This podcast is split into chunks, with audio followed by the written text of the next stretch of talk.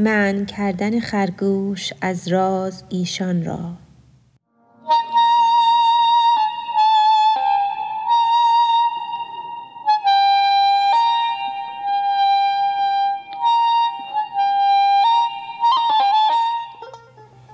گفت هر رازی نشاید باز گفت جفت طاق آید گهی گه طاق جفت.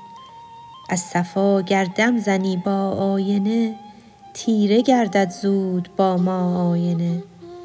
در بیان این سه کم جنبان لبت از ذهاب و از ذهب وز مذهبت. کاین سه را خصم است بسیار و عدو در کمینت ایستد چون داند ور بگویی با یکی دو الوداع.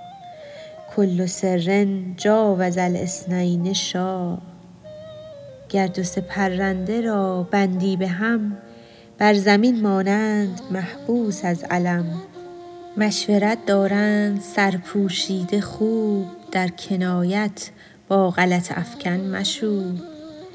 مشورت کردی پیمبر بسته سر گفته ایشانش جواب و بی خبر.